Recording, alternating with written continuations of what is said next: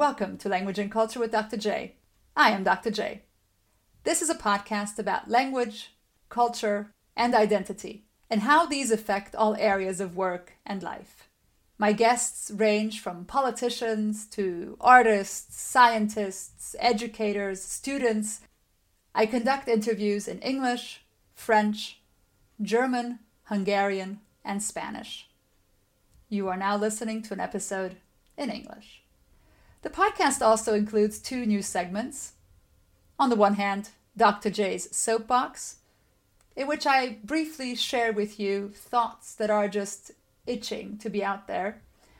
And on the other hand, a segment called Kids Ask, in which children from around the world have the chance to ask my guests a question. The podcast is brought to you by Cultureum.com in affiliation with Quadil Books and Events. For more information about the podcast and about us, as well as for teaching resources and study guides to the episodes, please visit our website www.cultureum.com. That's www.cultureum.com. You can also find me on our social media channels with the handle or hashtag DRJ Podcast. So don't forget to follow me on Facebook and Instagram for all the latest news and updates.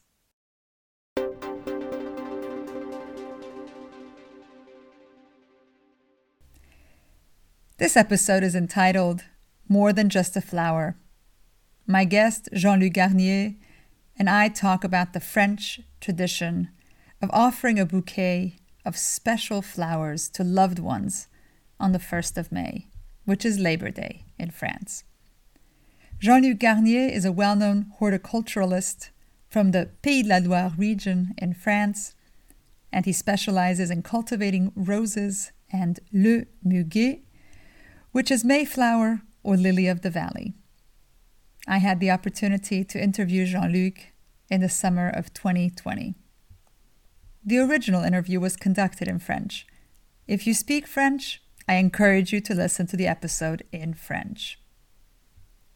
So, what is Mayflower or lily of the valley?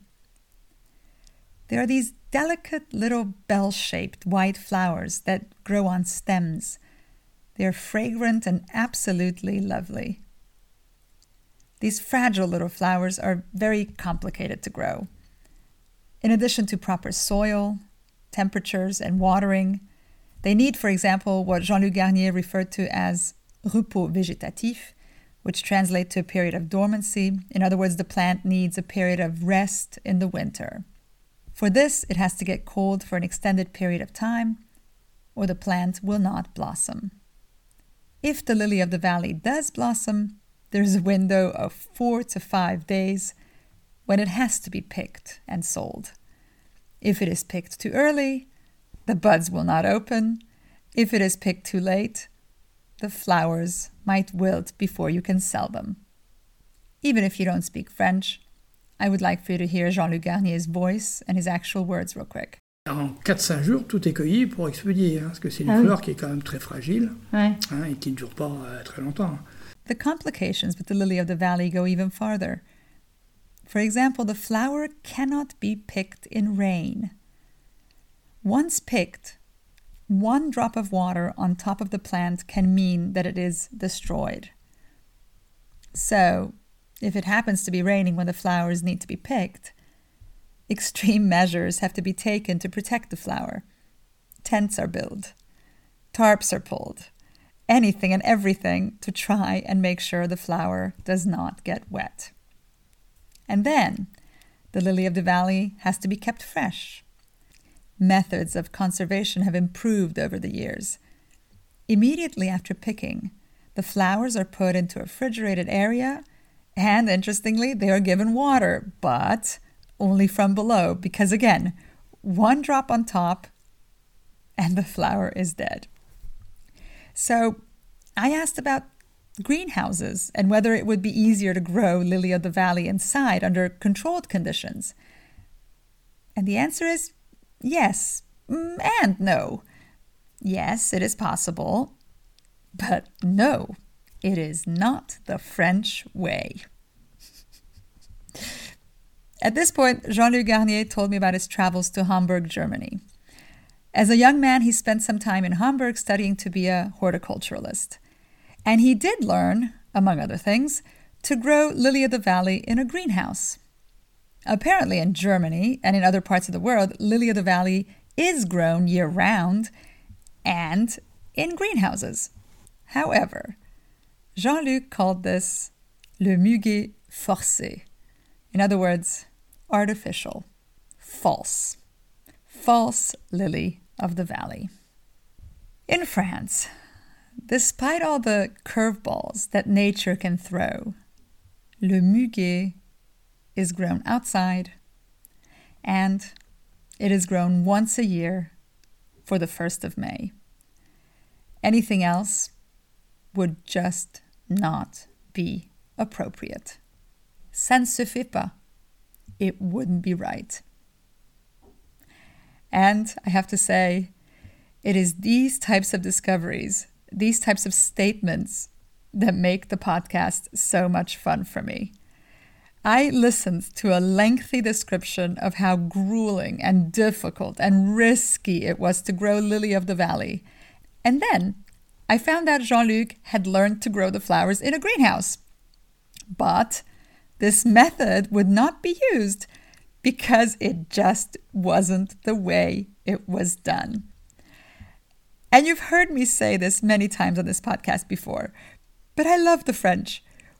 What value would this flower have if, and let me start calling her she, it just doesn't feel right for such a dainty flower. So, what value would a flower have if she were easy to grow? She would lose her meaning. She would become but an ordinary flower. And I have to take a second to comment on this because this is so wonderfully French to me. Think about the French savoir vivre. Think about why that French cheese or that French wine or baguette tastes so incredible. Or think about that one piece of clothing from a certain French designer. And here I have to remind myself to do a Dr. J's soapbox episode on how I spent an entire summer's food budget to buy a Gaultier dress when I was 18, 19 what I mean is that in France, I have the feeling that certain traditions, ways of life, rituals, be it more special, such as the offering of a bouquet of lily of the valley on May 1st, or something that is done on a regular basis, daily basis even, there is great attention spent on detail. There is an effort made. Value is placed on the time spent, on the gesture, on the delicacy, the beauty. Perhaps I'm a little partial. So let's move on to why the 1st of May is so important.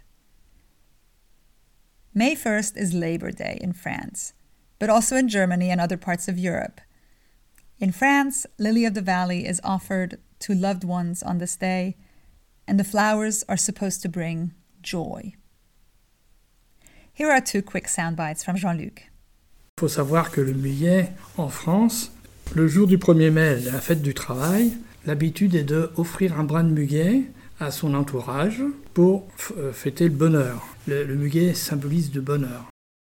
C'est une tradition exclusivement euh, française, on ne le voit pas euh, dans d'autres pays. Le muguet, en France, il ne se vend pas en dehors de ce, de jour-là. On ne voit pas le muguet chez les fleuristes en dehors de, de cette journée-là. So, how did such a fragile flower come to represent Labor Day in France? Interestingly, it was les grands couturiers, designers who wished to thank their seamstresses on Labor Day and found the lily of the valley an appropriate flower and gift. And how magnificent is that? Think about it. Think about the effort and work and attention to detail it takes to create these amazing dresses and clothing and how amazingly fitting it is to thank such work with a flower that takes no less work to grow. Once again, here are Jean-Luc's words. La tradition d'offrir du muguet, euh, ça a commencé euh, au début du, du, siècle dernier, les grands couturiers français offraient un brin de muguet à leurs employés. So here's another aspect of the lily of the valley that I find very touching. When you receive a bouquet of lily of the valley, you know its beauty will not last.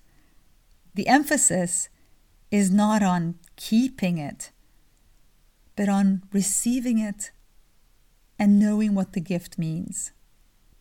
The value is symbolic, and even if the flowers keep only for a day, the symbol was there. And that's all that was needed. Here's Jean-Luc on this. Comme c'est une fleur qui est très symbolique pour le 1er mai, bon, si ça dure qu'une journée, les gens sont satisfaits parce que le symbole est là. This episode, as most of my episodes, comes with teaching resources. One of the discussion questions I ask is whether you know of a flower in your own culture that is strongly associated with a particular holiday or tradition.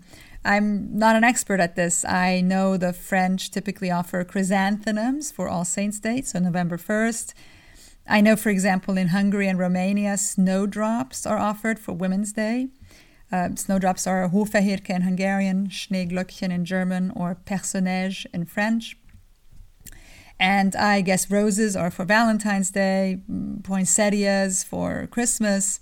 Anyway, if you come up with different ones, please drop me a quick line and let me know. Now, moving on. I'm afraid I now have to burst the romantic bubble I have created around the lily of the valley because now we're going to talk about money. You see, one of the things that has also been associated with the lily of the valley is that on May 1st, it can be sold by anyone, anywhere, without a license, and without having to pay any tax on the profit made. La particularité de ce jour-là, c'est que n'importe qui peut vendre du muguet. Il n'a ah. pas de déclaration à faire. Ah oui. Et c'est une vente libre. Yes, indeed. And apparently, many organizations, associations, and political parties, including the Communist Party, have always used the sale of Lily of the Valley on May 1st to up their yearly budget.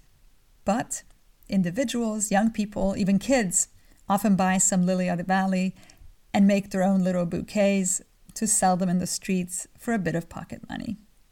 And here we have another aspect of French culture, namely le côté rusé. Jean Luc and I talked about how in French there are the words rusé, which is the adjective that means cunning or crafty, artful, resourceful, se débrouiller, which is the reflexive verb that means to get by, to manage, to find a solution, to be resourceful. And débrouillard is a person who always somehow comes out on top. And all of these words have a positive connotation. And the thought of kids being resourceful by buying up some muguet and selling it for pocket money is positive. The idea that someone is mm, sneaky and positively creative or even a little tricky is thought of as positive. In many parts of the world, however, this would be considered dishonest or deceitful, manipulative. In French, to express this negative connotation, you would more likely use something like the word la magouille or un magouillard, which is clearly someone dishonest, scheming, deceiving, um, a charlatan, a fraud, or a ruse. and yes, language gets complicated sometimes because, as you could see, rusé has a positive connotation in French, but the word ruse, which comes from rusé, indicates the negative connotation in English. Rusé, positive in French, a ruse, negative in English. But I think this is where culture is so exciting we have to pay particular attention to the words we use and know exactly what they indicate in the culture we use them in. And I find it really interesting how simple behaviors can be perceived so differently around the world as well. Let me give you one other example. A friend of mine tried to start a little fundraiser for her daughter's school play by having the kids sing a few songs downtown and pass the hat afterwards. Asking people to financially contribute to the funding of the little musical they were trying to put on. My friend was trying to do this in Germany. But most of the parents in her daughter's class found this inappropriate and did not allow their child to participate because it was associated with begging, with making people feel uncomfortable, with obligating them to donate. In the US, this would not have been a problem because kids sell lemonade, Girl Scout cookies, organize car washes, all sorts of things for fundraising. And it's thought of as um, entrepreneurial, active, or if we wanted to use the French word for it, rusé or débrouillard. In the same way, taking advantage of la vente libre, or being able to sell Lily of the Valley without a license and tax free on the 1st of May, is something positive and cute and supported in France, but might not be so elsewhere. So, what does this say about traditions and following cultural norms and practices? Well, Jean Luc talked about how it's a pity that some traditions are disappearing. On the other hand, he was really open minded and insightful when he pointed out that it was only possible to keep traditions in the past because people had no phones, no cars, no way of getting away from their own traditions, and no way of discovering new ones. He also pointed out that if we only stuck to traditions, women would still be subjugated. Then Jean Luc talked about how Jules Verne, who was from Nantes, which is where Jean Luc is also from, you probably know Jules Verne, the poet and writer and adventurer. Um, perhaps his best known novel is 20,000 Leagues Under the Sea. Anyway, Jean Luc pointed out how Jules Verne also took a boat and went out to discover the unknown. And he wasn't the first or the last. Jean Luc pointed out how it is not good to stay stuck in old ways how it is sharing and mixing cultures that promotes positive change and new traditions. Here's Jean Luc once again in his own words. Jules Verne est né à Nantes, donc euh, ça dit bien ce que ça veut dire. Hein. il n'y a pas que lui qui a pris un bateau un jour pour partir comme ça à l'aventure, il y en a bien d'autres avant. Hein. Donc euh, il a, le Nantais a l'esprit de voyage, l'esprit de, de, de, connaissance. Euh, parce qu'il est lui-même euh, euh, mitigé. Euh, c'est le mélange du monde qui, fait que ça change. Il ne faut pas, faut pas vouloir rester figé, enfermé, sans ouvrir, parce que ça arrive qu'il y a des comme ça des régions, des petites régions qui soient très fermées, etc. Mais c'est pas bon, ils n'évoluent pas. So, We're coming towards the end of this episode about a flower that represents a lot more than just a flower. One part of my conversation with Jean Luc that I have not yet talked about is how the lily of the valley represents the Nantes region. If you listen to the episode on the Muscadet wine, you already know that the Nantes region is known for the three M's la mâche, le muscadet, et le muguet. So, lamb's lettuce, muscadet wine, and lily of the valley. And again, Nantes is in an interesting position because it now belongs to Les Pays de la Loire. Historically, however, Nantes was a part of Bretagne, and geographically, Nantes is in close proximity with la Vendée, le Maine et le Loire, so Anjou, la Sarthe, and la Mayenne. A complex and culturally rich region to produce a complicated and beautiful little flower.